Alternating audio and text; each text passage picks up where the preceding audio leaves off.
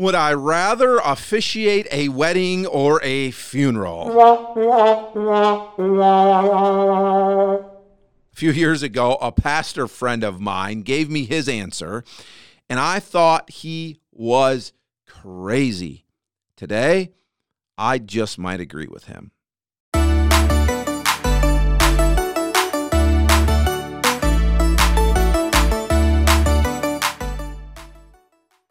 Hey, everybody, welcome to Thinking Out Loud with PJ. It's my goal to help you think different and help you to do that by thinking biblically. Thanks so much for hitting the play button today. That encourages me. The way that you can really encourage me, though, is by subscribing. That is a free way to help my channel. Click that subscribe button. And then also, while you're at it, click the little bell and click all notifications. That way, whenever I upload a video, you will get a no- notification so you don't miss anything. So the question today is Would I rather officiate a funeral or would I rather officiate a wedding? Now, a few months ago, I started a new series on this channel, and it's kind of an ask a pastor type of a thing. And I found a whole bunch of questions that people would like to ask their pastor, but don't. Maybe they're just too afraid to or, or don't want to take up his time. So I thought it would be fun to start working through those. And the last one that I answered was Would I ever consider, or have I ever considered quitting ministry? And you can find that video right here on my channel. I'll put a link to it at the end of this video if you want to watch it. So today's question is a little bit of a trick question. And to help you understand that, we really need to walk through what happens in each of these situations. So I, I thought I would just start by doing that. Now, I often get asked to preach funerals. Sometimes it's people that are a part of our church, and sometimes it's people outside of the church. Uh, funerals are probably more regular for me than weddings, but it just all depends on the season of life and the season uh, that our church is going through at the time. So, a funeral. What happens with a funeral? Well, I will often meet with the family ahead of time. Sometimes a funeral director takes care of all of that, but often I will be the one to meet with the family ahead of time and just walk through with them what they expect out of a service. What is it that they want to have happen? And so we plan those things out. We plan all of the service out. We plan out what they want to do. When the day of the funeral comes, I generally show up a little bit early. I try to spend some time praying with the family. Often, families want to have a time of testimonies or telling stories and uh, then I will be the one to kind of facilitate that. Sometimes I have some stories that I want to share. And then always at a funeral, I will preach. I will preach a salvation message, a gospel message. Uh, one of my favorite things has been to start taking the Bible of the person who has passed away, especially if there's somebody in our church, and highlighting some of their favorite verses. Just looking through the Bible, I will actually preach right out of their Bible and it makes a really special last kind of message from them. Obviously, we know it's from God, uh, but then I share the gospel. And then after the funeral, often is a dinner and a graveside service.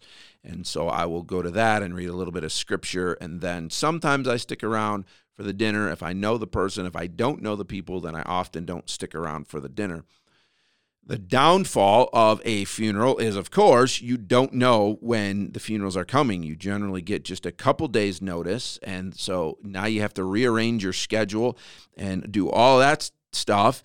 Uh, and so that makes that adds a little bit of stress to the funeral, as well as just dealing with a family, uh, often trying to counsel a family and help them through a different difficult situation. A wedding, however, you know much more in advance. You know, uh, generally, always a long time in advance. Uh, one of the things that I try to do is I try not to marry somebody unless they have premarital counseling. And so I am often the person to do that. Sometimes they have somebody in their life that I will trust to do that, but taking marriage seriously, I want to make sure that they have gone through premarital counseling before I marry them. So that takes up some time. That also allows me to get to know the couple if I don't know them already. And then, of course, the night before the wedding, we have a rehearsal, and so that takes some of my time. And and my my duties during the rehearsal always vary.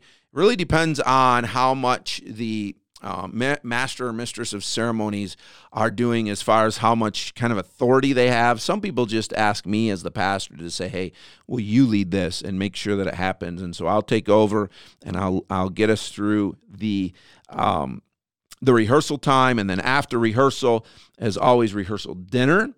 And uh, that can be fun for me if I know the couple, and then sometimes if I don't know the couple, uh, it is not as much fun, but I've never had a bad rehearsal dinner. They're always very good. And then, of course, the next day is the wedding, and my nerves are usually fairly high. I always tell people when I am counseling them this is just another day in a lot of ways. You're going to make a mistake. Somebody will make a mistake. I tell them this all the time. Somebody will make a mistake. Just roll with it. Here's the problem I am always afraid I am the somebody who will make a mistake. I don't want to be that guy. So I'm nervous. I'm nervous for the wedding. Um, but again, we always go through whatever it is that they have special music, uh, knot tying, candle lighting, whatever it is. Then, of course, we go through the vows. Somewhere in there, I preach. Again, I will always preach in some way at a wedding. And it may be that I, I, will usually always preach to the bride and the groom and give them a challenge. And then I will give a challenge as well to the people who are there. And there are times where I have uh, the bride and groom will say to me, Please, Pastor, give a gospel message. We're going to have family members there who don't know the Lord. And so we want them to hear the gospel. So very often I will give a gospel message. Uh, of course, comes to the end, I introduce them as the new couple, and uh, and it's a great time. So now we still haven't answered this question: Would I rather officiate a wedding or would I rather officiate a funeral? Well, the simple answer is this: Of course, I would rather officiate a wedding than a funeral a wedding is a joyous time. A wedding is a fun time. And I would always rather be a part of a fun celebration than a time of heartbreak and hurting. However, however, this is where the trick question comes in. Uh, the pastor that I that I talked to, he said to me, he said, I would always rather preach. Here's the key. He said, I would rather preach a funeral than a wedding anytime.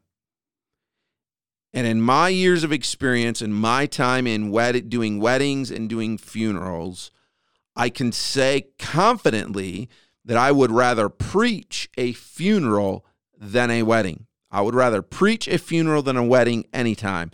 Why is that, you say?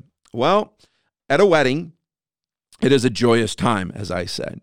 People are there to celebrate happily ever after. People are definitely not thinking about the end of life. They're not thinking about the brevity of life. They're not thinking about eternity. They are thinking about the happy couple and they are celebrating the happy couple. And they should be. That's great. That's what they are there for.